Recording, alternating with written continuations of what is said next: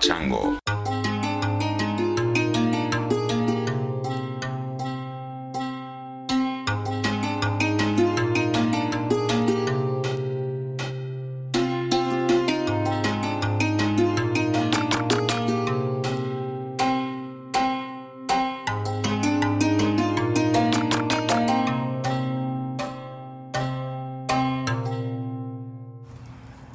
Hey Chris, name is also Chris. I'm not sure if you can hear it in the background, but um, here in my backyard, sitting by a, a big fire, just trying to relax and listen to your podcast. I appreciate what you do. Keep it up, man. Hey Chris, this is Ben from Brookfield, Illinois. I'm just walking through the snow in the woods near my home along Salt Creek. And I just chased a raccoon up a tree. He climbed way up this tall, skinny tree. I don't know what his plan is. He's just staring at me. He's just way up on the twigs. He's just swaying in the breeze. If he just jumped down and attacked me, I would run like hell. I'm not one to fight this little guy, but he's very scared of me. I'm just intrigued. Well, thanks for listening. Hey Chris, uh, my name's Max. I live in Bristol, UK. Um, I'm a maths teacher uh, a skydiver and a parent, and I love all three. Um, I love your podcast as well. It's fantastic. I've been listening to it for about six months. Um, a friend of mine who I'd lost touch with, where we for a few years, we got kind of got back in touch, and he was sending me your podcast. He'd got it through Joe Rogan, and and um, he was like, "You should listen to this guy. You should listen to this guy." And and and it took me a few goes to to get into it, but but now I have, and we both like it. Really, it's kind of stimulated a real change in our relationship in terms of the kind of stuff we talk about. We love the insights that you make on your Roma episodes, and and and it kind of gives us a much more meaningful conversation, much more meaningful relationship. It's at a distance. We, we, he's he's not in the UK anymore, um, and so I just want to say how much I appreciate that. I think you, you, the impact of what you do is is yeah, it's it's on individuals, but it's also on on conversations between individuals, be, be, it friends, lovers, whatever. So thank you. Um, I had an idea. I've just listened to Roma 61 and, and, uh, loved your kind of insights on ruthlessness, but, but the inapplicability of ruthlessness to your own situation when uh, I, I made me snort with laughter when you said, um, ah, yeah, but I couldn't tell myself any of this if I was in the middle of a relationship with a woman. And I was like, yeah, there's a real truth to that. Which made me think about a, an idea I've had for a while, but I'm not brave enough to implement. And I wondered if I could get your thoughts on it.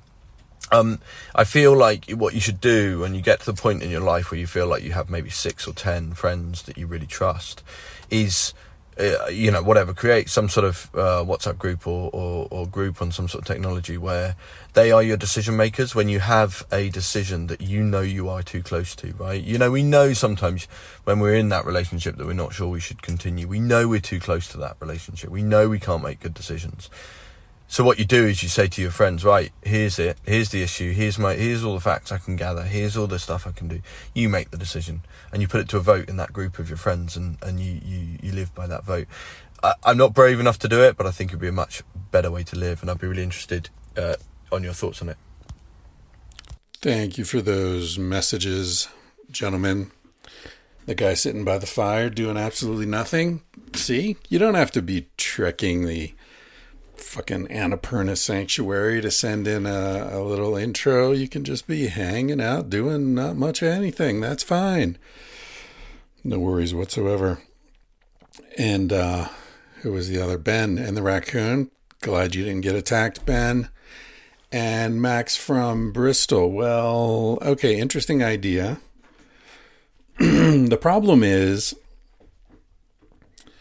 to quote um, Joseph Conrad, The Heart of Darkness, we live as we dream, alone. And the problem is, you can tell your friends all the facts, but you can't transmit the feeling. And I think where we tend to go wrong is in the things where we're motivated by feelings. I mean, if it's just a rational decision, then, you know, even if we're very close to it, most of us most of us know what to do um, and know the reality. But it's like I was talking with someone the other day about these sports where, or not even sports, just activities where your millions of years of biological evolution tell you one thing and your rational brain tells you something else. So that could be rock climbing and you're roped in and you know rationally that if you slip and fall or just let go of the ro- of the rock, you're going to fall about an inch and then the rope will catch you and you'll be fine. Or scuba diving. And I've I've had both these experiences. Uh, where you're, you're sort of you know bobbing along on the on the surface and waves are crashing into your mask and you've got your regulator and you're you're breathing, but your body thinks you're drowning. So you you're hyperventilating, your heart's going a million miles a minute, you have got all sorts of hormones released into your bloodstream. You're stressed out because you think your body believes you're dying. Whereas your rational mind is like, I've got oxygen tanks, I've got a regulator in my mouth, I've got a mask over my face. I'm not dying. But your body thinks you are. And I think that's this kind of situation that we're in in these relationships and these situations where we're like, ah, I, I know what I should do, but I can't do it. It's because the feeling is so overpowering and your friends won't really be able to help you with that. So your friends might say, yeah, dude, you should definitely move on. And you'll be determined to move on, but then you won't because the feeling stops you. That's the problem.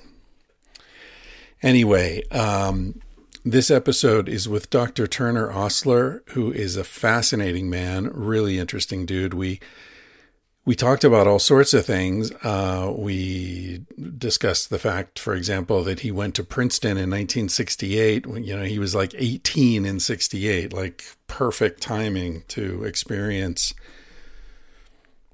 that particular watershed moment in American history. Really interesting. Um, and uh, while at Princeton, he studied anthropology and, and considered becoming an anthropologist. And then he ended up going into medicine and became both a surgeon and a medical researcher. Um, his uh, research and surgery, I guess, I mean, he, he, sort of went all over the place in terms of his research. He talked about um, how he did some research on on gunshot wounds. Um, he did a lot of surgery on gunshots, trauma surgery, um, and he's very interested in the spine, which then led him to invent an office chair, which I'm sitting on right now. Um, and uh, so, full disclosure, what happened was we move into this place, and I'm setting up a new office and uh, I looked online for office chairs, and I wanted something that was wasn't just going to be your typical office chair that I would like sink into and not get out for hours on end. So I was looking for more sort of ergonomic office chairs. And I came across, I don't remember where or how, but I came across um, Dr. Osler's chair that he had invented and uh, looked really interesting. And I, you know, I played my I'm a big shot podcaster card, and I wrote to them. And uh, actually, I think Anya wrote to them and said, "Hey, you know, Dr. Ryan's setting up an office. If if you'd like to send a chair, uh, if he likes it, he'll talk about it on the podcast." Well, I like it. Um, so it's not really a sponsorship. Uh, he just they gave us a couple of chairs, and we like them very much and I like him. He's a very sincere, decent, deeply intelligent man, and I very much enjoyed this conversation with him. So um, I hope you enjoy the conversation, and if you do, I hope you'll look into the chairs if you're in need of an office chair. I'm sitting on it right now. You might hear some some noise in the background because the whole idea of the chair is active sitting. So it's sort of um, it's like a stool, but it's on a on a firm cushion that moves in 360 degrees. So you kind of roll around on it. You're you're sitting, your weight is supported, but you're also moving. Um, so that you know does strengthens your core and helps you your balance and all this and that. But basically, what it does is it stops you from just being totally inert, uh, which is a huge advantage. So I hope you enjoy this conversation to come. Uh, things, just a little housekeeping to mention. Those of you who don't uh, subscribe to my Substack, if you want to keep up with news and um, you know various things that I'm watching, you know videos I'm I'm recommending or films I've seen or books I've read or stuff like that that I forget to mention on the podcast or I just don't want to clutter it up with too much stuff. That's the place to find it. I do a monthly brain dump where I just like here's a bunch of shit I've noticed in the last month that I really enjoyed. Um, also, upcoming events and uh, various things that have happened. One of them is that my friend and benefactor and teacher and beautiful, beautiful person, Ginger Norwood, died a couple of weeks ago. Um, Ginger was on the podcast. Uh, you may remember she is uh, was one of the first women to work for NASA. She designed the um, Landsat satellite system that um, took readings of the surface of the Earth from space, the first technology to do that, which is a pretty fucking significant thing when you look at it from a, you know, from a global evolutionary perspective. You know, here yeah, several, I don't know how many hundreds of millions of years ago, the first signs of Earth or of life appeared in the oceans and, you know, single celled organisms. And then they split and blah, blah, blah, started crawling up on the beach. And then they turned into lizards. And then they turned into, you know, the first mammals after the, the uh, asteroid strike and the dinosaurs died and this and that. And then you've got technology. And for the first time, an animal looks back at the planet through technology. That's Ginger. That's what she did. Holy fuck. That's fucking crazy. Maybe I'm oversimplifying it. There were satellites, obviously, before Ginger, but she designed the satellite that measured the Earth. So, this is the satellite that was used, for example, to notice that lakes were shrinking or that forests were being burned down or that desertification was happening. You know, you need this sort of constant monitoring and recording in order to make comparisons to say, oh my God, five years ago, this forest was much bigger than it is now. This desert was smaller. So that's Ginger. She was also my landlady. Landlady? Landlord? Is are women landlords? I don't know. Sorry if I've offended any female property owners out there. Um, but she rented me her guest house in Topanga for the years that I was living in Topanga for four or five years, um, which was awesome um, in so many ways. Uh, incredibly kind and generous of her to to let me li- live there. Uh, it was a house that she had built for her son David, who had ALS, which is a neurodegenerative disease. And, um, you know, she didn't need the money. She didn't need money at all. She was fine. Um, but she had built this house for him to essentially die in. Um, and he lived there for six or seven years. I never met him. I met the family shortly after he had died. Um, but the house had sat empty since then. Um, and I think maybe four years had passed.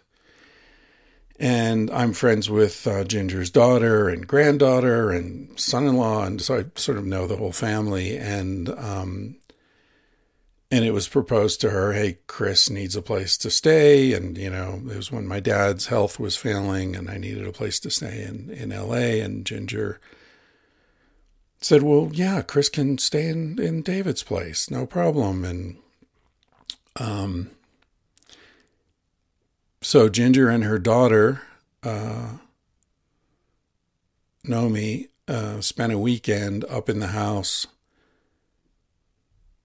taking David's clothes out of the closet and putting his things into boxes and uh, it was very emotional. It was the first time I think that either one of them had spent any time in the house since he died. So it wasn't just a case of like someone renting me a place. It was very much a feeling of uh, we love you and we know you're going through some shit and yeah, we'll face this and, and clear the space for you. So the whole experience was wonderful. And, you know, and when she said, yeah, you could stay here, I said, well, I don't, I don't know how much this is, what's a fair rent to pay. I don't know that I can even afford it, you know?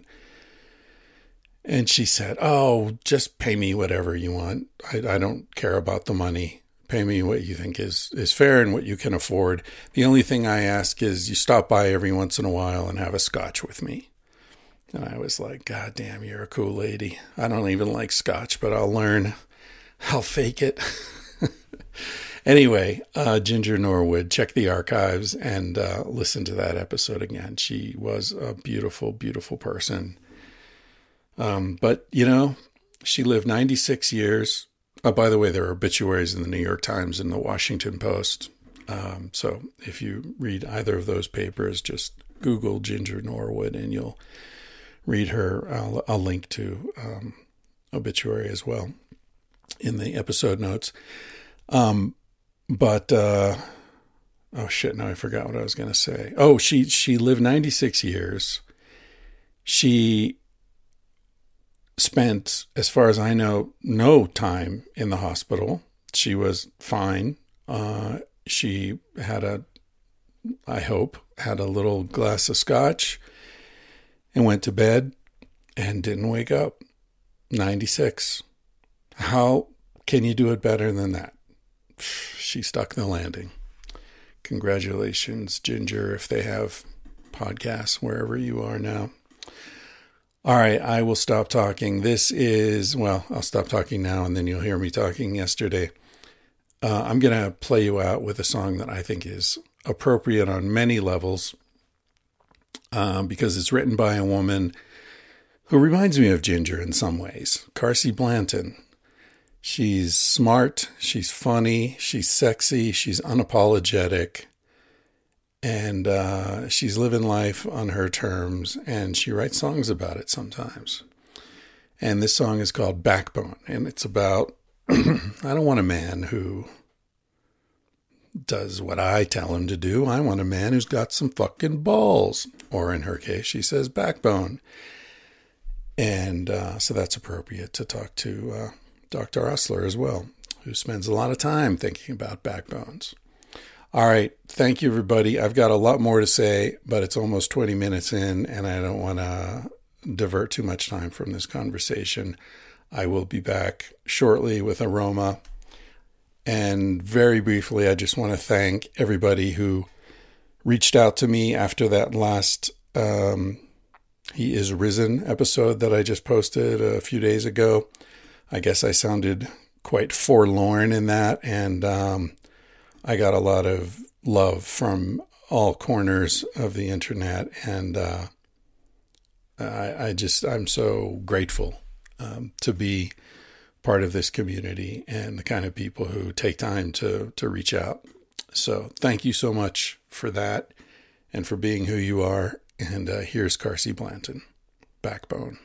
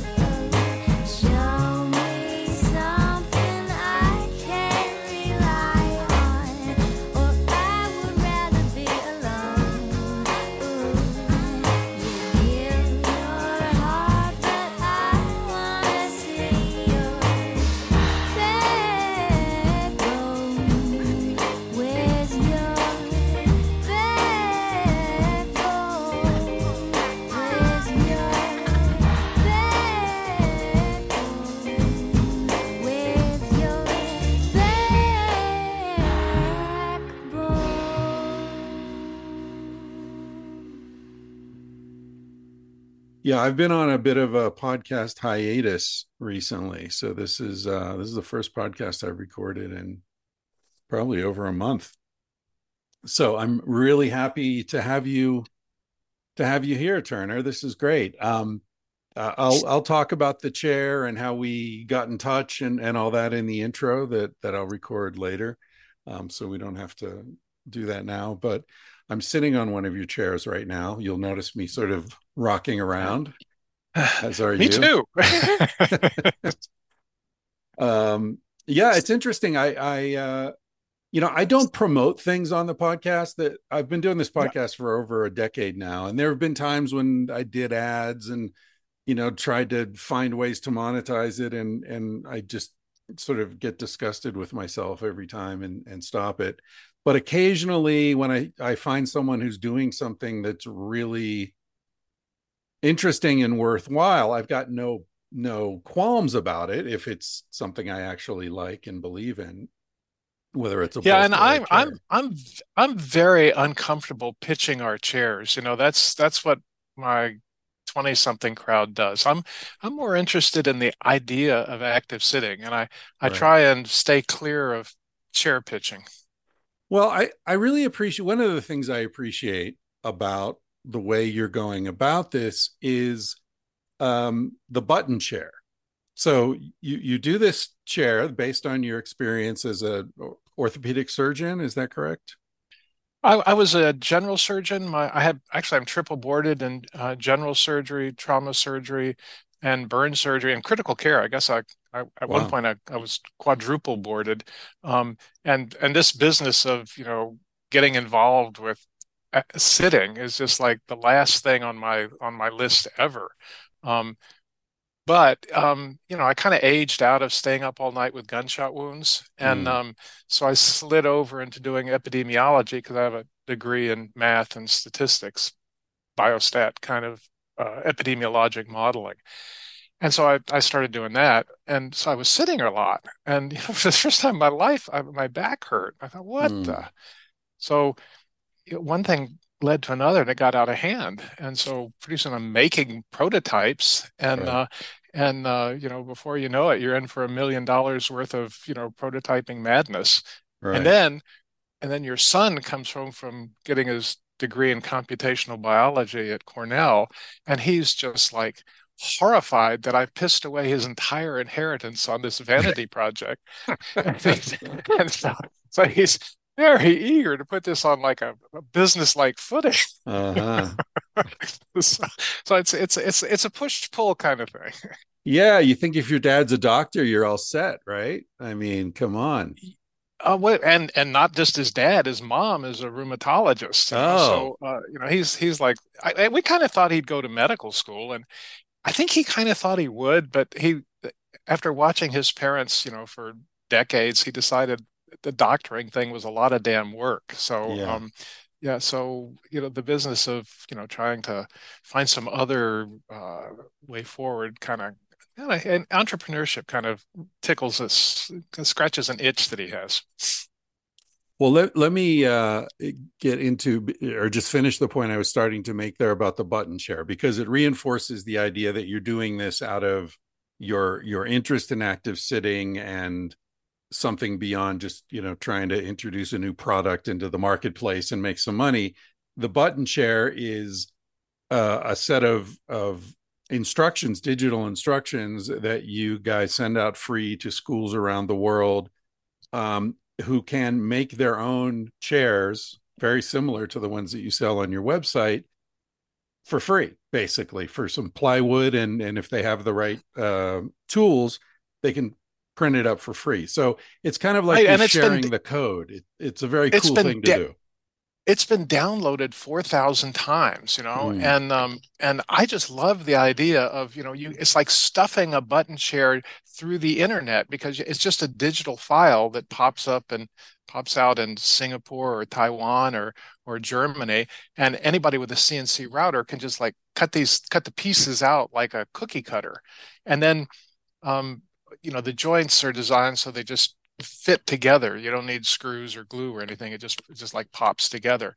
And um, you know, it was just kind of I wonder how this will go kind of thing. But uh, we had we had one guy whose wife, uh, well, a teacher at in one of the schools in Essex, Vermont, close by, has a husband who has a wood shop with a CNC router, and she demanded that he make a hundred button chairs. So he did, and uh, it worked out pretty well in this school here in uh, Vermont. And now we've got uh, high schoolers kind of researching button chairs in grade schools uh, in Virginia and um, North Carolina. So I love the idea that kids are doing older kids, high school kids, are doing research on younger kids using button chairs that is kind of the test dose of active sitting, which is, you know, basically free because that way you, you need a CNC router and some plywood, but other than that, it's free.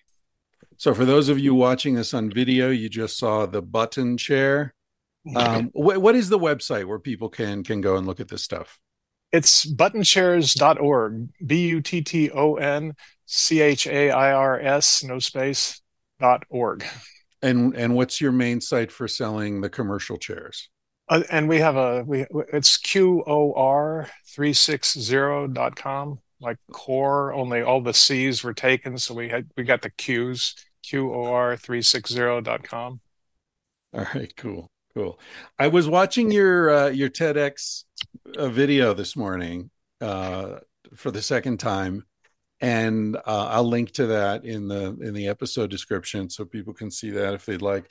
Um, but you said something that that really resonated with me. It was just a line. It was it was a a transitional line. You said you were talking about office chairs and how they support your your lumbars and your back and your neck and your this and your that and all the other stuff. And you said but we aren't being supported we're being confined and restrained and i wanted to like stand up and applaud i thought like that's like that's my whole message too right? About civilization about industrial food you know uh, agriculture about the medical system. Everything is saying we're making you safer or the way we raise children right? Like oh don't don't touch that. Don't step on that. Don't move over there. Don't we're not making people safer. We're weakening We- them.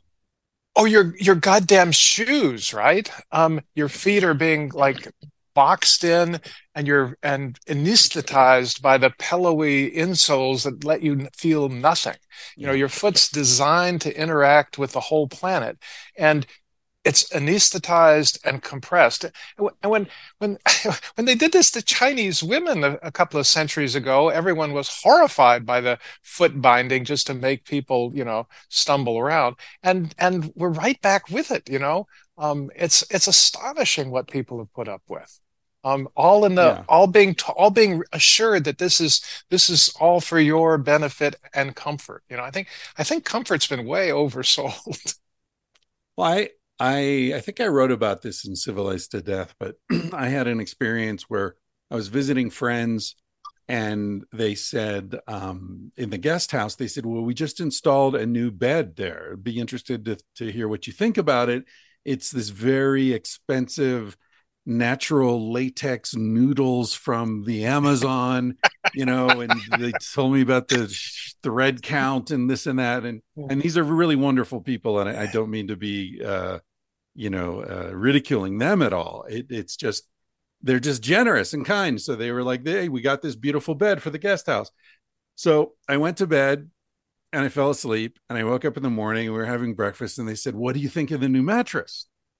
And I said, uh, "I honestly, I didn't even notice. I just fell asleep and woke up and." I guess that's good, right? I mean, like, is that what you're supposed to do?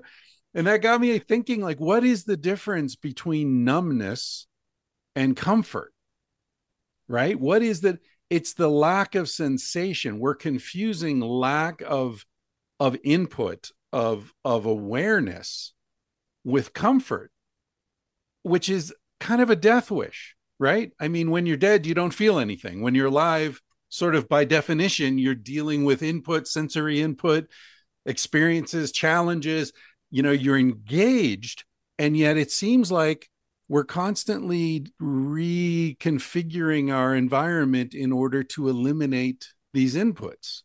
It's a very strange thing. No, and and as you say, you know, being alive is a matter of interacting with the world, feeling the world, and whether what you feel is comfortable or uncomfortable, that's something that's really added on at the cerebral level. You know, your your your sensory system is just reporting information. Your brain decides if it likes it or not.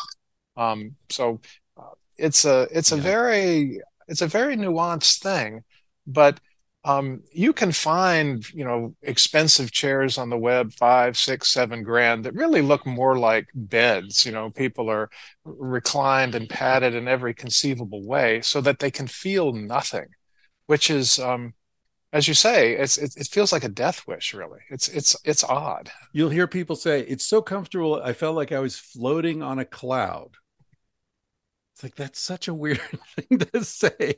I'm floating. I felt nothing. but, but we're but we're we're designed to live in gravity. So uh, when a, when a, when a newborn is born, it doesn't have the normal lumbar lordosis and spinal curves. These develop as a matter of existing in gravity and creeping, crawling, toddling, and walking.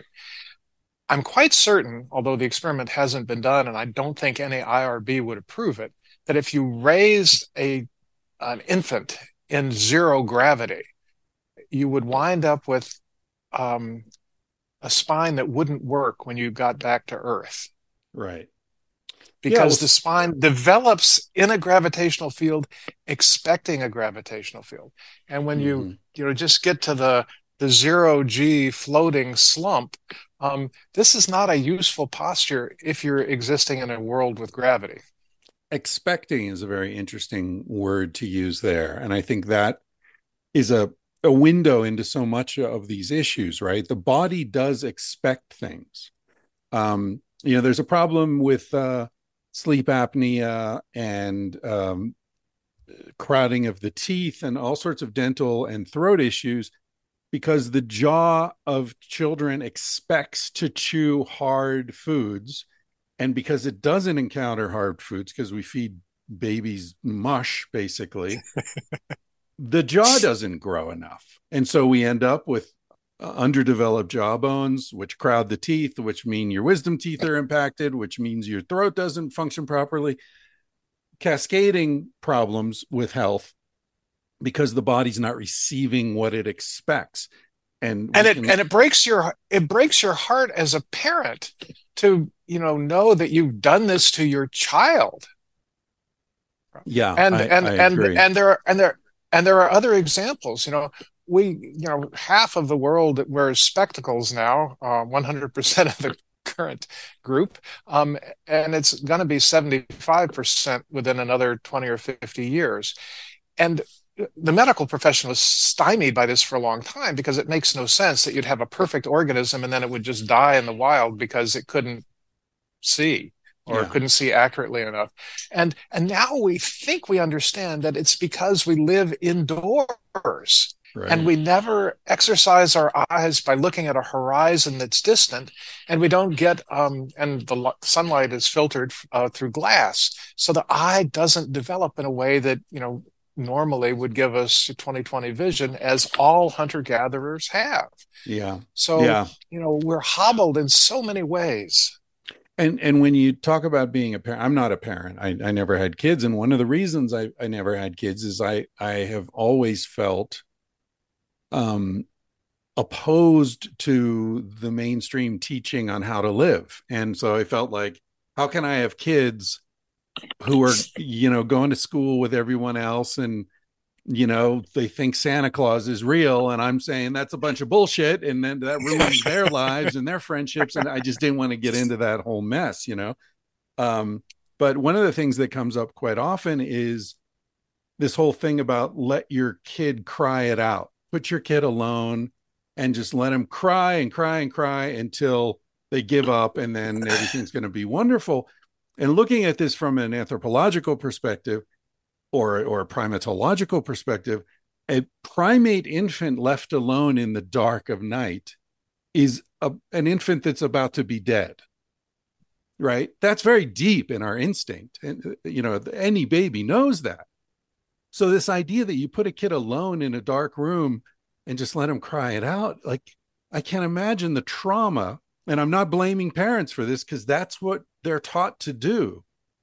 But it's right and it's trauma it's trauma for the child but it's also trauma for the parent because Yes. every parent knows in some deep way that this is a terrible thing to be doing to a child especially your child yeah. and uh, you know there are a lot of parents who you know quietly begin co-sleeping just put the baby in bed with them and don't talk about it because um you know it's uh it's it's it's it's forbidden I, I have an MD. My wife has an MD, so we're very happy just throwing the kid in bed with us for years. And that, and you know, that bullshit about oh, you're going to roll over and crush your child. No, you aren't. That's uh, that, that that's that's just that's just deep silliness. You know where your child is every moment because they're touching your skin. You know. So, yeah, although I- I mean, what if someone's an alcoholic and they're so drunk they don't know where they are? You're right. I mean, So, it- so that's the problem. It's like we make up these rules to the lowest common denominator, and the rest of us are trying to follow the rules, but it doesn't make sense, you know, for most people. Right. So for, for most people, you know, co-sleeping is is the obvious thing to do. And when I say most people, I mean all of humans through time. There's a lot of humans out there. exactly. Most people from a anthropological perspective. So you studied and did you study anthropology formally or is it just a lifelong interest? I, I know Oh, there's a I- lot going on there. So when I uh, when I was uh, an undergraduate at Princeton, I was a university scholar. So you could take any course you wanted. You just had to be able to like you know, write a thesis before you left. So Mm. you know, I I, uh, I I I took a lot of anthropology because it was just I just thought it would be such a great life, you know, Mm. uh, uh, being an anthropologist. But I, I, I don't know, neurobiology kind of got a hold of me, and and then I wound up in medical school. So you you you, you, just don't. You, it's hard to plan. Yeah, yeah, interesting. So, tell me about Princeton. You, w- what years are we talking about? Or seventies? no, yeah, the 60s. Uh, I, Oh. I, uh, I was a class of 73. Um, when I arrived at Princeton, I, um, you know, I'd been there for a couple of weeks, uh, uh, 1741 hall, and I asked the guy in the room next to me, Don, where are the girls? And he just burst out laughing because Princeton was a boys' school. My mother didn't tell me. no kidding. So, Wow. so, so it was, but it was an interesting anthropologic experience because they introduced women while I was there. But you know, it was a odd circumstance with you know thousands of men and a few hundred women. Mm. You know, it was just it was it was it was a it was an odd time. So you started your freshman Um, year was 69 then? Uh, it's uh, sixty. A lot's going on. You're you're a teenager. Uh, Vietnam's happening. The lunar program is underway. The first Earth Day, and that was a tumultuous. My dad, time. my dad, my dad is a naval officer. We're we're marching on Washington D.C. about the war in Vietnam. I come with a bunch. I come home with a bunch of my long-haired hippie friends to our family home in Arlington, Virginia, and my parents politely put them up, and then we go, you know, uh, kind of. Uh, rebel against everything that my dad's career had stood for. You know, they, they, these were these were um, not tense, but um, you know, uh, difficult times. You know, my my dad couldn't imagine that, you know, the things that happened in Vietnam were happening, and it, it wasn't until my brother came back from Vietnam and said, "Oh no, it's not that bad. It's worse." And uh, you know, my poor dad, he he had a lot of adjusting to do. So these these were heady times, and as you say, the space program and and uh, you know all it was it was an exciting time to be alive. Were you aware, and and people around you, were you aware of how special uh, that historical moment was that you were living through? Um,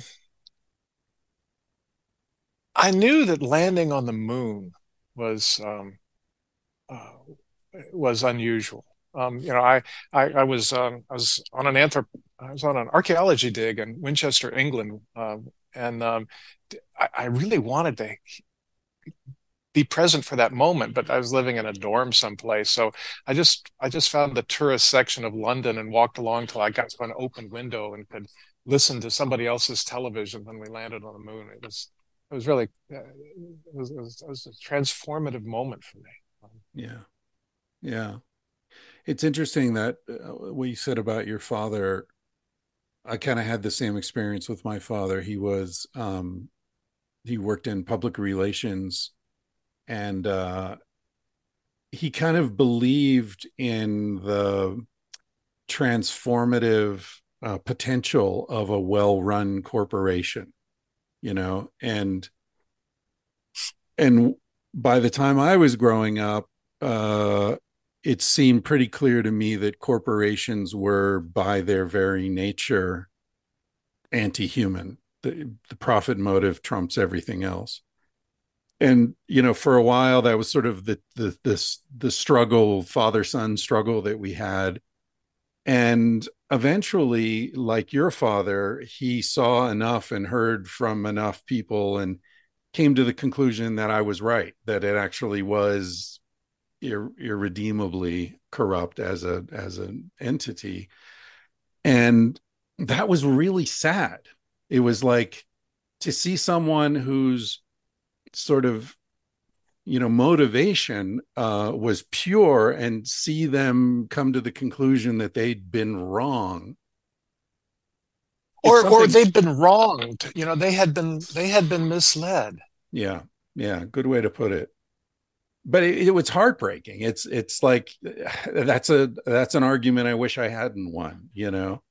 Um, and I wonder for you as a physician if there may have been some similarities in your professional trajectory. And you did a lot of surgery over the years.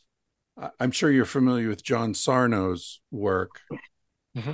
Um, you know, and I think he felt the same that that it's like I did a lot of surgery that actually what these people needed was psychotherapy or they needed um, uh, movement education or they needed better furniture you know or they needed their marriage needed work. It wasn't about the spine. This anxiety manifested in the spine but it wasn't actually a structural issue. Right, or or uh, I, you know, my uh, training was as a general surgeon initially, so we were doing uh, these operations for women with breast cancer, where we would do not just mastectomies, but we do extended mastectomies, where we take the, P, the pectoralis major and the pectoralis minor. Even we would take ribs out, you know, trying to get deep to the cancer to be sure we got it all, and then this was our training. This was what skilled surgeons were teaching us to do. And in fact, you know, not too many decades later, we learned that breast cancer is a systemic disease from the moment it's detected. Mm. And all of this um, heroic um, surgery we were doing wasn't heroic at all. Um, it was um, mutilated, and you know, it, you feel terrible to have participated in um, in something like that, but we didn't know any better. Um, so, you know, you, you, don't get a pass, but you you do you do uh, get the obligation to understand clearly what you're doing before you dive in, especially if it's an operation that you can't undo. Um, so yeah, no, it's a you know, medicine is a it's a it keeps a hard school because um, well, as, as they said, half laughingly when I was in medical school, half of what we're teaching you is wrong. We just don't know which half. Yeah. And um, it, it's uh, yeah. Yeah. What no, do you I- think about and- the the personality of a surgeon? Do, does this I, I've spent a lot of time around doctors, and and you know each specialty sort of has its cliche. It's almost like uh, um, you know horoscopes. You know, there's the surgeon personality, there's the psychiatrist personality. Is that well, I, I, I, I, I love this little one-liner. You can always tell a surgeon. You can't tell him much, but you can always tell a surgeon. yeah, exactly. Or- there's the kind of and, and go ahead, go ahead. and and and my wife is an internist, so we have this surgeon internist uh, kind of tension tension uh, going on all the time. All The most famous internist of the uh, 20th century was um, Sir William Osler, no relation to me, um, and uh, he he has a whole book of aphorisms. And my favorite of all of them goes like this: He says, "There is scarcely any condition so grave that it cannot be made worse by surgery." yeah yeah well and and surgery you know combined with a medical system that encourages intervention over prevention. Or or or profit driven for crying out loud. yeah. Um, you know, it's a um, it's a prescription for catastrophe. yeah. Yeah. Um i was married for a long time to um, a psychiatrist. Um but we lived in europe so it's a very different set of um you know motivations and incentives there um and it's just interesting to see you know how different like no one becomes a doctor in europe to get rich you know that that's not a motivation at all No, and, and and it's new in the United States. You know, up until the 1950s, doctors were paid like plumbers. Mm, You know, it wasn't until you know in the 60s and 70s that doctors started to have fancier cars, and then you know, then it really got out of hand. and is that sort of congruent with the rise of specialization Um, boy, you know, it would be an interesting thing to try and figure out. Um, certainly, you know, in the in the 50s, there was no reason to pay a doctor very much because they couldn't do very much. You know, they had aspirin and penicillin, and they could get your appendix out reliably most of the time. So, you know, and as as medicine became more accomplished, you know, we can, you know, we can re we can rejigger your heart so that you know you, you, don't have chest pain and you don't die of an MI. You know, we can all of a sudden, you know, doctors are doing stuff that that um, made a much bigger difference in people's lives. But I think what really happened was somebody went to business school and said, "Wait a minute, wait, wait, wait a minute. You guys could be making a lot of money if you just got yourself organized." Mm, And now, you know, I read venture capital groups are buying up hospitals in in cities. Um, you know, and and you know, as as you alluded to, as soon as a corporation's motive is just to make more money, um, it's not going to go well for the consumer. And when the profit motive is how medicine is structured, it's been a catastrophe. yeah Um, um, I I always uh, I, my career was spent in academics, so you know I just got a salary from the university and you know operated on anybody I I thought you know would profit from an operation. There's no no motive to do more. So th- that kind of medical model where you put your physicians on a on a salary and you get the profit motive out of the whole game, I think uh, would make a big difference. But it's not going to be easy to to get there in the United States. You know, it's it's a it's it's a problem.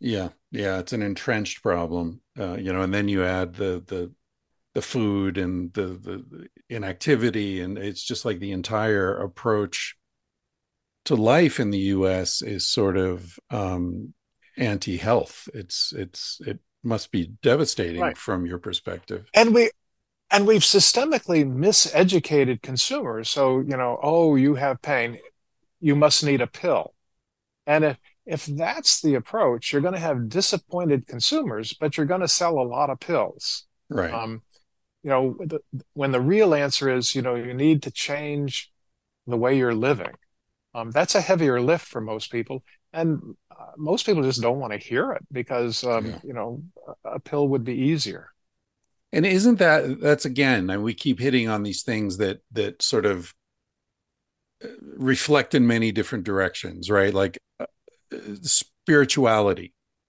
You know, people looking for for contentment and peace and and uh, you know, love and the answer is almost always you need to change the way you're living.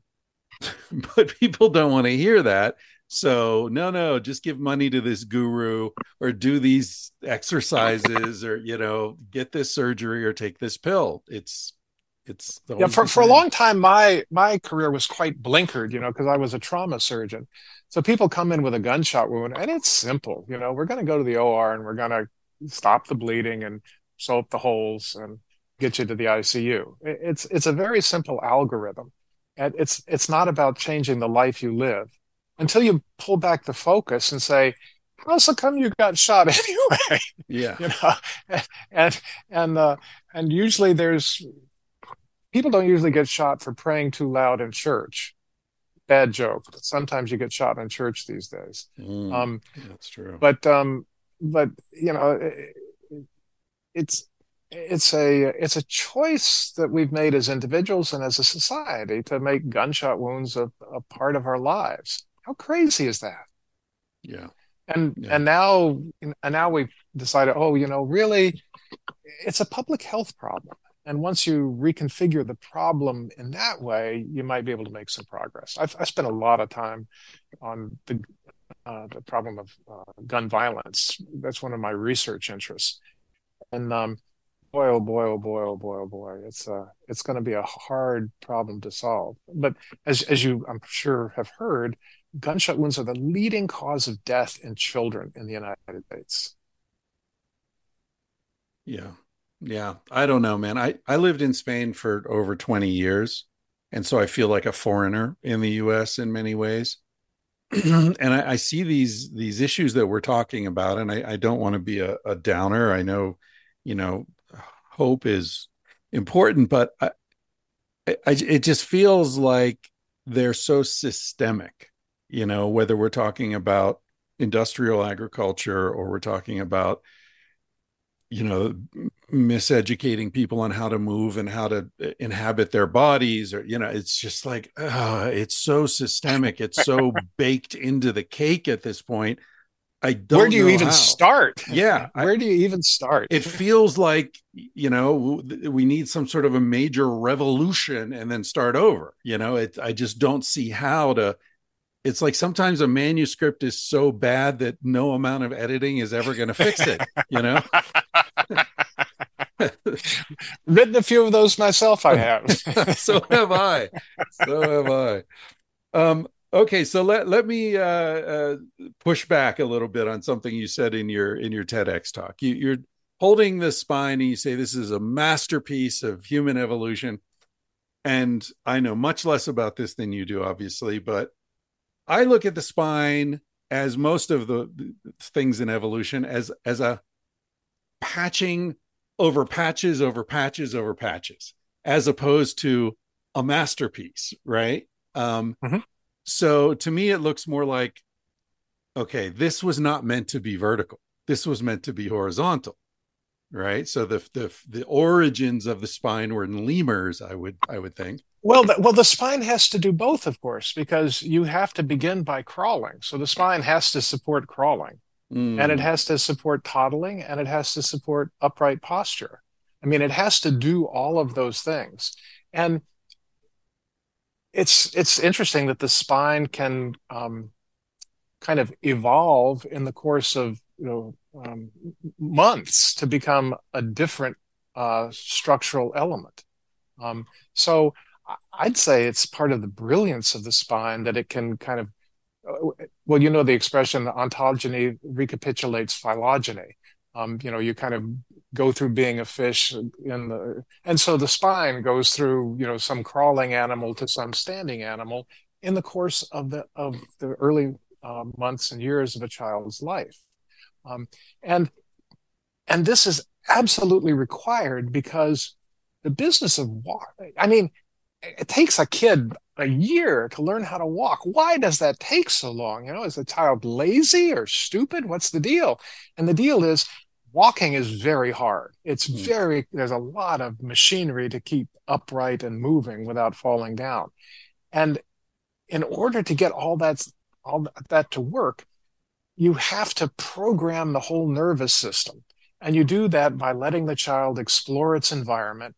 And, you know, kids go through a, a, a series of maneuvers that they learn over weeks and months and the first year of life that culminate in upright walking posture.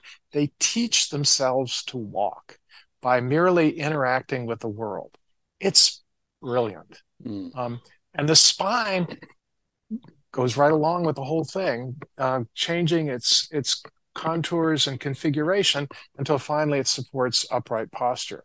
So I would say that you know it's even more brilliant than it seems. It's mm. and you know when you when you get down to the facet joints in the spine, you know they're oriented in anterior posterior direction, so the lumbar spine flexes AP but not laterally, and then you get to the thorax and you get rotation because the facet joints have just rotated about 45 degrees. You don't see this until you take a spine with your hands and start twisting an articulated uh, spine and start twisting and playing with it. It really is brilliant. It is incredible. What do you think about yoga? So, um, you know, yoga is a, um, you know, I've done, you know, a few years of yoga in the past and, you know, it's, it's, you know, it's certainly good exercise and you, you get more limber, but the history of yoga is, uh, you know, not at all what, what, what we, what we call yoga in the United States. We've kind of turned we have competition yoga in the United States, which uh, no no no yogi in India would recognize that as a concept. You know, it's it's a yoga yoga comes from um, uh, the Sanskrit um, word for yoke, as in like yoking oxen together. So it's it's it's connecting you to the sublime, infinite uh, universe. It's it's about spiritual development. It's not about uh, you know touching your toes, um, at least in its original configuration.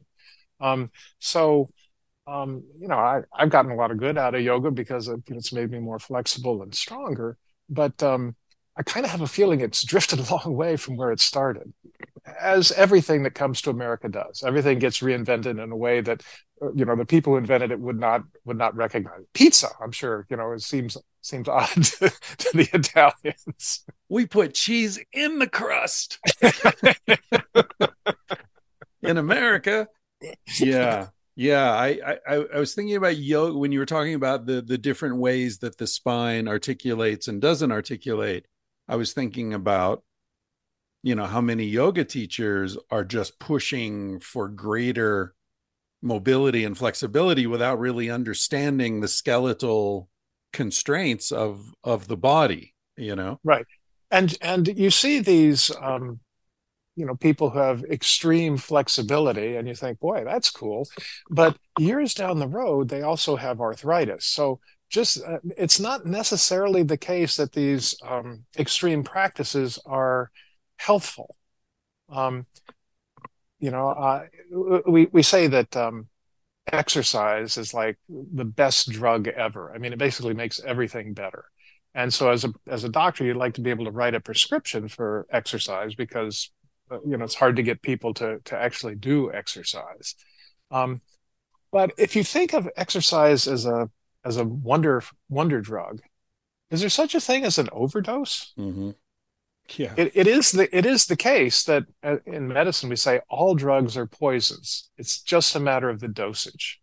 You know, you know it's it's and and uh, you know we we now know that extreme uh, cardiovascular athletes the you know the super long distance cross country skiers and stuff like that wind up having heart difficulties later in life so you know you can you can push the machinery out of its um, out of its design envelope um, and you know it can cause problem with joints it can cause problems with cardiovascular health um, so yeah Hippocrates, I think, got it right when he said, you know, moderation in all things. Mm-hmm. You know. Yeah, yeah. I I, I um, was talking about this with Joe Rogan last time I was on his show. He was uh, sort of joking about the fact that like I'm one of his only friends who doesn't like work out a lot and have big muscles and all that. And I and I said to him like, you know, first of all, there are a million places I'd rather be than a gym. Like it stinks. It's full of like dudes I don't really want to hang out with. It's just not my and it's, scene. And it's boring. It's boring as fuck. I mean, do you know the origin of the um uh, uh what's it called? The the the belt that you run on, you know, the uh the treadmill. Treadmill. Do you know the origin of the treadmill? Well, you know, my I, I did a little research uh, dive on it, and my understanding is that the treadmill actually got its start, you know, 500 BC maybe, when people were walking on a water wheel to to irrigate crops. Oh, jeez, uh, I didn't in, know that. In Egypt. And, well, there's kind of a form frust of a of a treadmill. It converts human lower extremity work into into useful uh, work mm. by hmm. turning a shaft. Right. So that was that was kind of the, the, the beginnings of the treadmill, and you know it, it had different incarnations over time to produce energy. And then we had horses, so trying to get people to crank out calories and watts just wasn't as useful. But it came back into service in the 17 1800s when it was used in prisons as a punishment. Right. That's because, what i was uh, thinking of. because it was it was a soul crushing punishment because there was no end. You know you just kept trudging along you're not accomplishing and, anything you it just... was it was it it was worse it was worse than solitary confinement you know? And now you know people you know want one for their basement although i expect most of them are just, just a place where they hang their workout gear and, yeah. and gathers dust. I, yeah.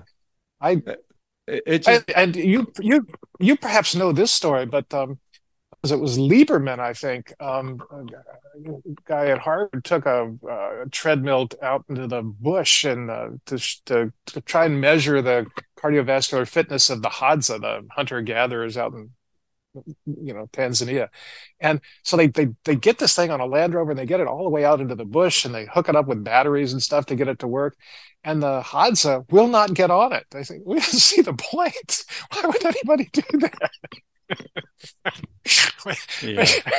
the poor researcher really crestfallen. It's a lot of work to get a to get a treadmill working out in the bush, and then to have your subjects just refuse. Yeah. I mean, but but that was a teachable moment. You know, the Hadza have much to teach us, and refusing to get on a treadmill is one of those teachable moments. For sure. Yeah, I, I was lucky enough to hang out with the Hadza last year. I was in Tanzania for a while, and um, I, I have a friend who you may have actually heard of. Uh, he is um, a, a, researcher in uh, the microbiome, mm-hmm. and he spent a lot of time with the Hadza studying their diet and their microbiome, d- uh, digestive, and um, he just sort of not not with any research intention, just for his own personal interest, he took some Hadza uh, fecal material and mixed it up and and shot it up his ass to see if he could cultivate a hunter gatherer microbiome in his own gut. Mm-hmm. And I guess he told someone the story and the story spread and next thing you know it's like in the New York Times and it became this this big thing.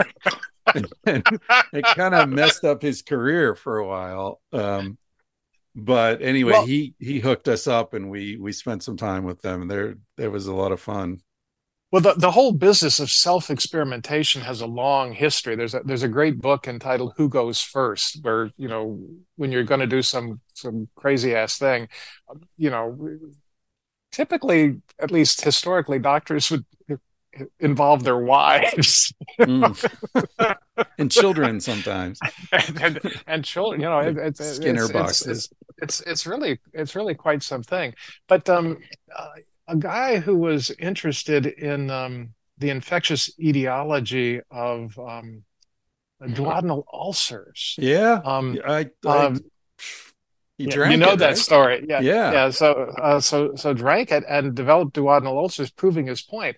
But he just about couldn't eradicate the stuff. I mean, you have to be careful with the self uh, experimentation because you can pick up interesting parasites that you probably wish you didn't have. Um, so it's, it's heroic to be, to be to try Yeah. to copy somebody's biome.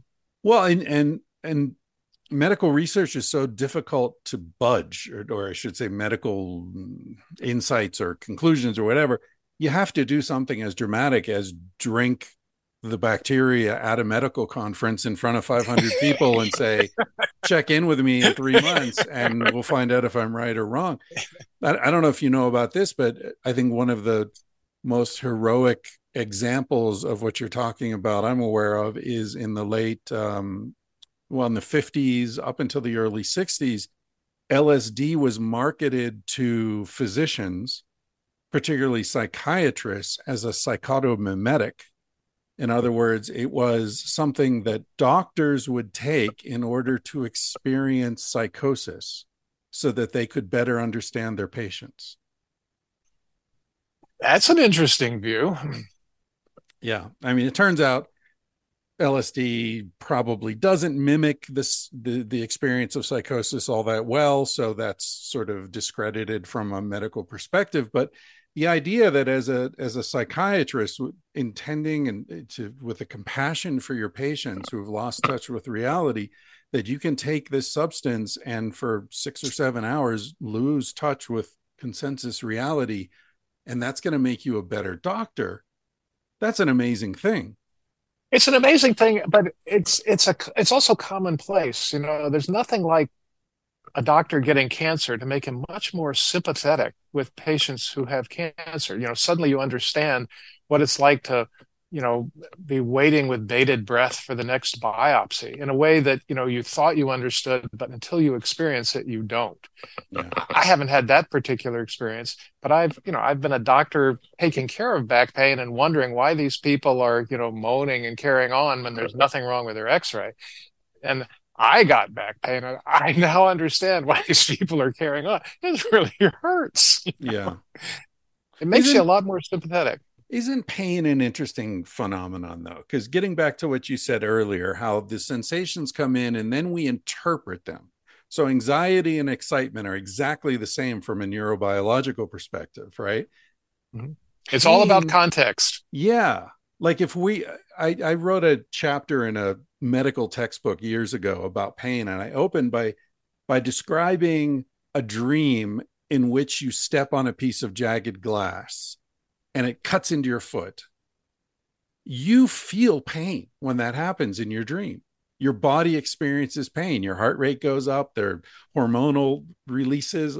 You know, the the body is going through the experience of, of pain and yet nothing actually happened to you conversely people can burn themselves under hypnosis and not feel any pain at all so it's Or it's people can be can be gunshot in battle and carry on and only only later notice, you know, blood running down their leg or whatever. You know, I, it's a it's a it's a it's a wiring system that has lots of checks and balances and overrides built into it. Um, so, uh, and and when you think about it, um, the human organism is arguably the most or one of the most complex objects in the universe. And yet, it doesn't have an owner's manual. You just start driving. And um, you know, so how is that even possible? And the, and the answer is pain, you know. Pain lets you know when you're doing something wrong. And crucially, um, if you say uh, break a rib, um, pain lets you know when it's healed and you're ready to go again. So it's a very exquisitely tuned onboard diagnostic system that lets you control a very complicated machine without even being able to read or write right you know you every every pre-literate society does just as well and in fact uh, you know bonobos and chimps and roundworms you know they all have hmm. pain to modulate their behavior to keep them safe. So it's it's a it's a and and you know, just to prove the point some people are born with some neurocircuitry that's missing and aren't able to feel pain and their lives are terrible because yeah. they can't tell when they're stubbing their toe or burning their hand and um, it's a it's a it's a nightmare. And getting so, back to know, getting back to so pain, pain is your pain is your friend. Right. As is pleasure right is pleasure yes. and yet getting back to griping about modern society one of the things that we teach kids is to ignore the voice of the body, to be ashamed of the pleasure, to ignore the pain, no pain, no gain, fight through it, walk it off, you know, go to the gym and do all this boring nonsense so you can have big muscles to impress other guys because most women don't give a shit about your muscles, dudes. Sorry to break it to you. Uh, you know, like this it seems it's like it's like putting the kid in the dark room and saying cry it out. We just do that to ourselves over and over again until we get to the point where we can't hear the voice of our body. You know yeah, in no, terms and- of diet and exercise and movement. Like what what is the best exercise from your medical perspective? If you were going to prescribe exercise what would you suggest people do oh I, I i think it's different for different people and certainly different stages in their lives um, two things I'd say is that um, um, the best exercise is one that you'll do. Mm. Um, it has to be something that you find engaging uh, or fun or uplifting or amusing or or it, it, it, has to be something that you that you want to do or else it's not likely to happen. Um, as a as a baseline though, Hippocrates uh, said that walking is man's best medicine. So you know we we know that um, the human body is really designed to walk uh, you know miles a day as hunter gatherers. We can run when necessary but walking is our preferred most efficient gait. Um, and so um, our, uh, we're we're our our bio uh, milieu interior is is programmed to expect that level of, of biochemical effort of walking. So it's it's really it's really well tuned to our to our our health and longevity. Um, so um, you know, walking I think is the, the thing I pick first. But you know, if you like doing you know martial arts or swimming or you know gymnastics or whatever, you know, terrific. Um, but yeah. you know, something that you find engaging is really the, the key to lifelong pursuit. And and that will change. You know i started out you know doing competition judo in college and i moved on to aikido which is like a kind of a flowing martial art. And then uh, as getting thrown around gets harder as you hit get into your 70s you know tai chi is looking better and better yeah I, I wanted to ask you about aikido uh, i saw on your website that you you mentioned aikido as one of the sources of information in designing the chairs and, and your approach to things. I, I also studied Aikido for a few years. really? years. Yeah, uh-huh. yeah. And and you know, I well, here's here's my Aikido story. I I was in graduate school and um, I went to a class that was about drug abuse and alcohol addiction and you know, addictions in general. And I was an adult student. I was in my probably late 30s at the time. And I had done a lot of research about psychedelics and um, ethnobotany and the way different cultures interact with different psycho- psychotropic substances. And, you know, so I was in a position where I probably knew more about this than the teacher, you know. So I was thinking, oh boy, this is going to be difficult because this teacher is going to be spouting a bunch of mainstream nonsense about how all drugs are bad and you know blah blah blah and i'm going to be faced with either be true to myself eh, by disputing some of this or just shut up and let it happen anyway first day of class i go in and this guy is awesome and he's way ahead of me and he knows everything i know and then some and it was just such a wonderful experience and at one point he said, you know, as therapists, a lot of people who come to you are coming against their will. They're coming because the wife said, if you don't see someone, we're getting divorced. Or the Mhm. judge says, if you don't go into therapy, you're going to prison or whatever. And so they're coming to you with all this aggressive, resistant energy. and you can't let that affect you. You need to maintain your center and find a way to use this energy to help them. And I raised my hand, and I had studied kung fu and, and karate when I was younger. And I said to him, That sounds like Aikido, right? And he said, Oh, yeah, come to me after class and let's talk about this. So I went after class, and he said, Look, I've studied Aikido for 20 years, and it's been more helpful for me as a psychotherapist than any graduate school, any book, any Jung, Freud, any of that stuff. And he said, if you want to do this, I would really encourage you to, to study Aikido. And uh, here's the name of my teacher in San Francisco. And I said, well, I don't have any money. I'm going into debt just to do this grad school. And he's like, well, just go. Call. The first class is always free and meet the guy and see what happens. So I went to the class and his name was Richard Moon, this teacher. And uh, the class was awesome. It was fantastic. And after class, he said, What do you think? You going to come back? And I said, Look, I'd love to, but I don't have any money. I'm in grad school. I'm working at a nonprofit. It's, you know, I just can't afford whatever. And he said, Look, classes are 10 bucks a, a class. Come to class as much as you want. Keep track of it when you have money someday, send it to me. And if you can't find me, give it to somebody who needs it. I thought, that's Aikido, right? That's mm-hmm. he's living this perspective. Mm-hmm. And and so that won me over. I and then I continued studying with him for a while and then in Barcelona for years after. No, and and and it's um you know Aikido is not just about um, maintaining your equilibrium in a psychologic sense, but also in a physical sense. You know, um, I, I, I sometimes I I'm only shodan. I'm only first degree black belt, but I sometimes teach at our dojo when when nobody else is available. And I say, you know, Aikido is just about your posture gets better and better, and your opponent's posture gets worse and worse until he falls down.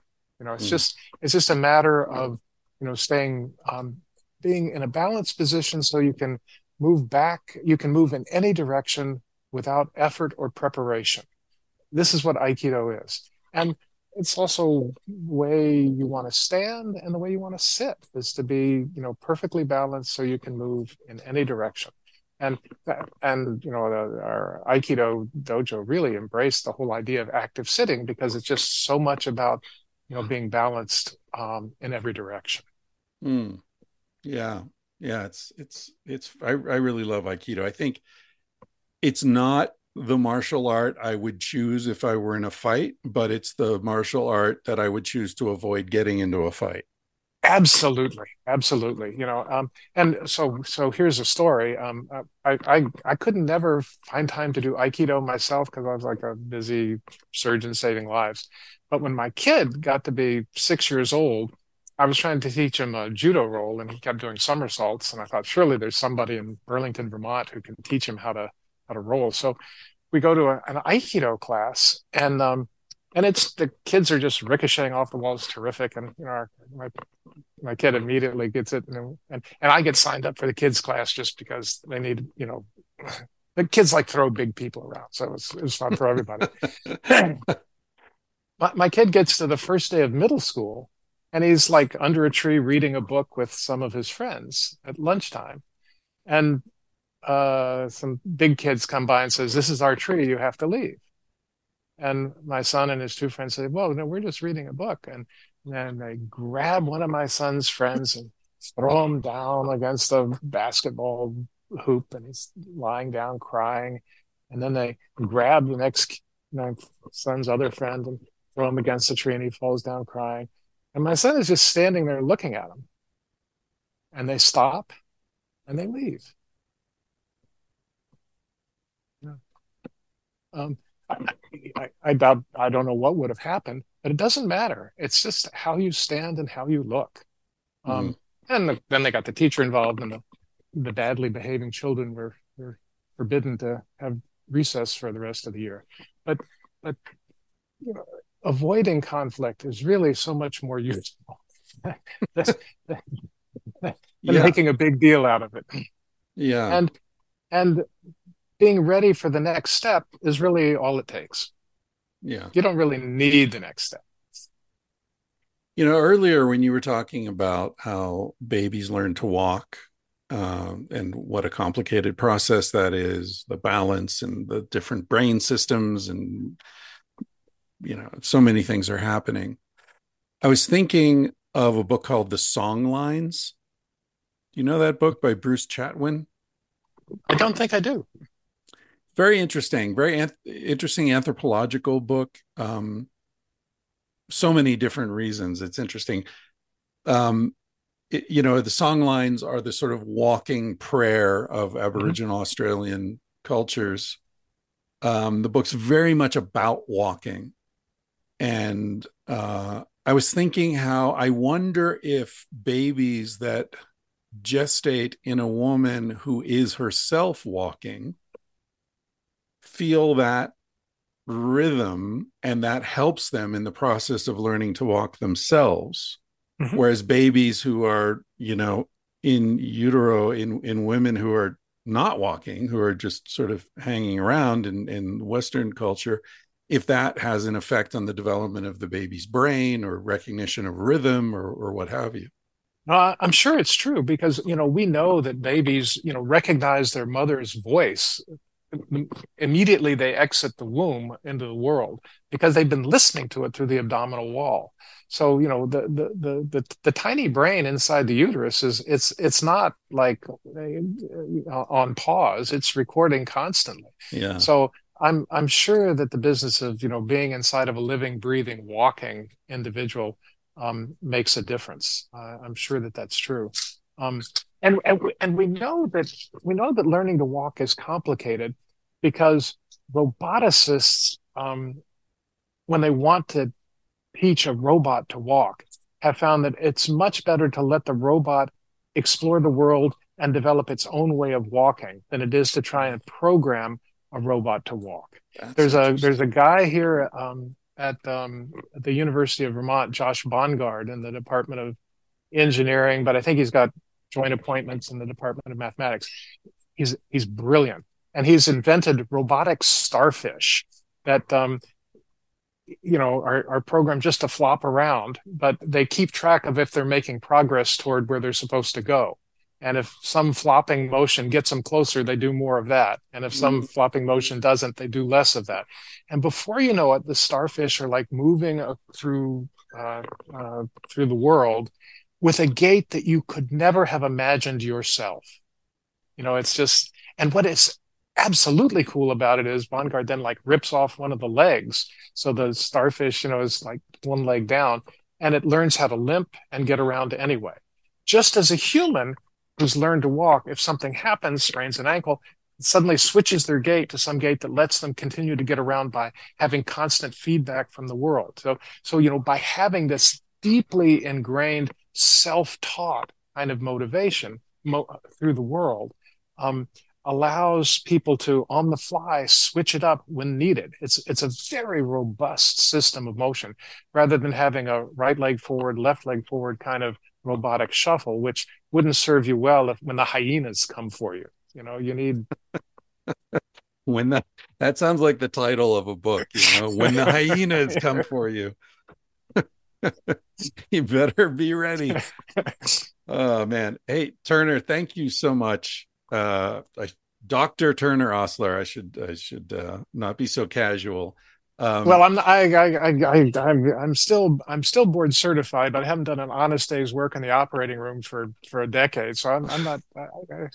No, you once I have I have a lot of respect for medical doctors. I as I said, I lived for 20 years with Casilda as a psychiatrist and she um before she did her residency in psychiatry, she worked in Mozambique in during a war and she amputated limbs and delivered babies and you know transfused her own blood into somebody who was dying. And like she she's heroic. And so you know when people call me doctor with my little phd i just feel so ridiculous.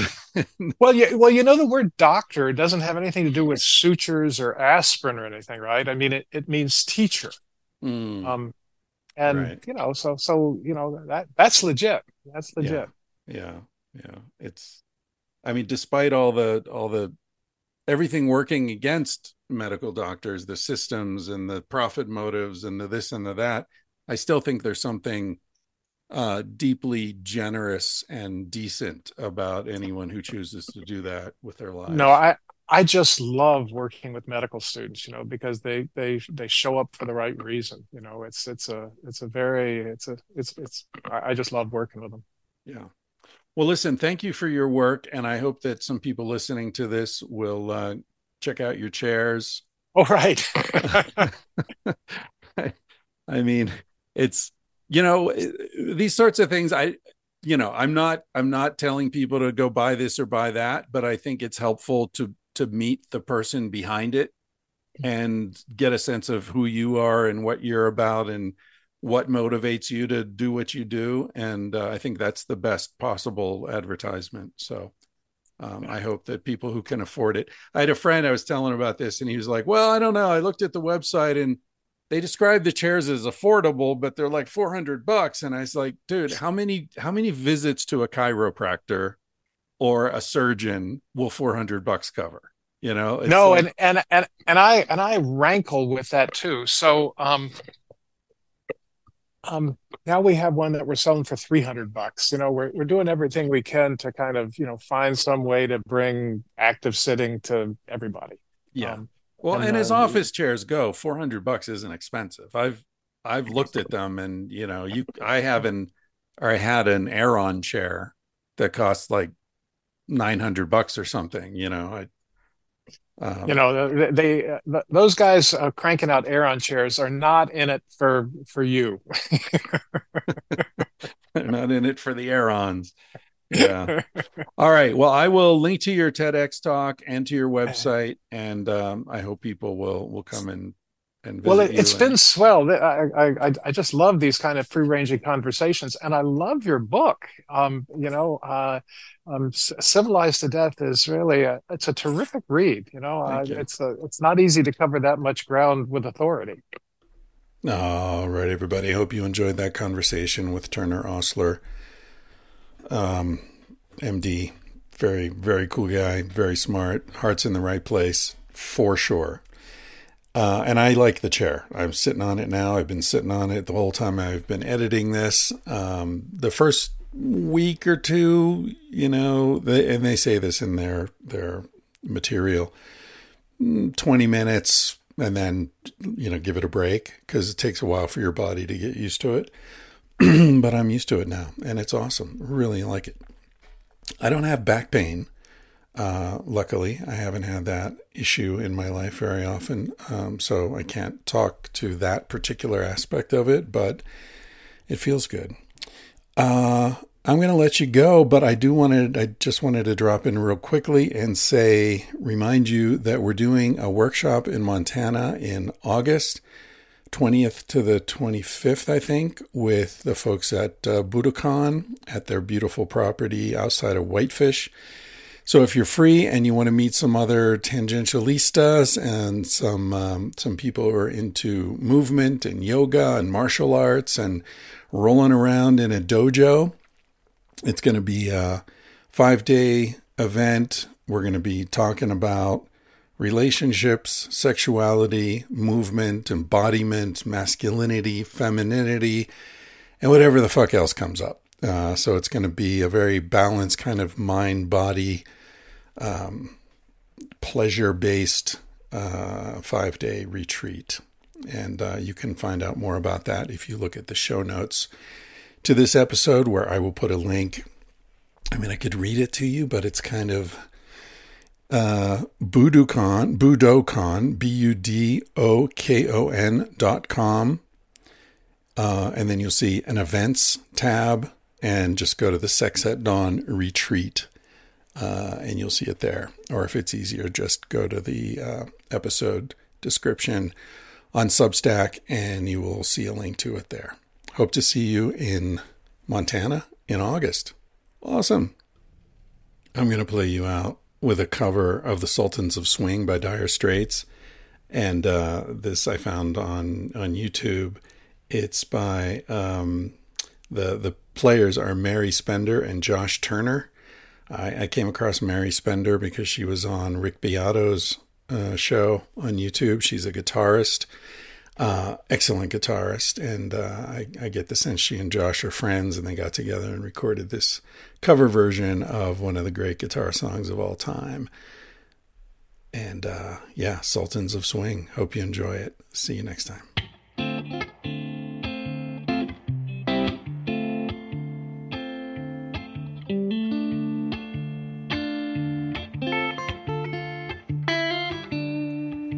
Get a shiver in the dark. It's raining in the park, but meantime, south of the river, you stop and you hold everything. A band is blowing Dixie, double four time. You feel alright when you hear that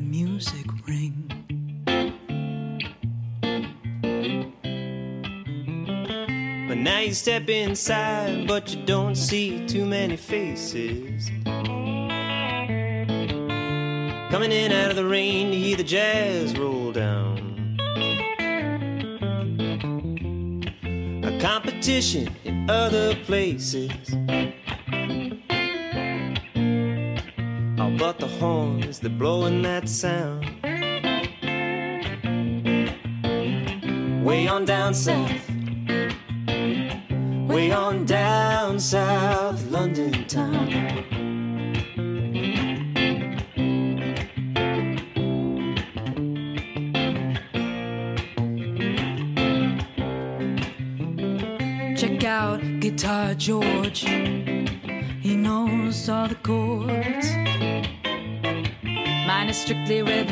doesn't want to make it cry or sing.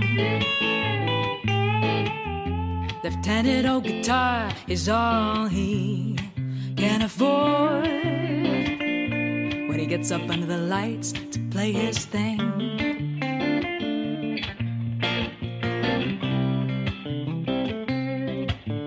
And Harry doesn't mind if he doesn't make the scene. He's got a daytime job, he's doing alright. He can play the honky tonk like anything. He's saving it up for Friday night. With the Sultans, with the Sultans of Swing.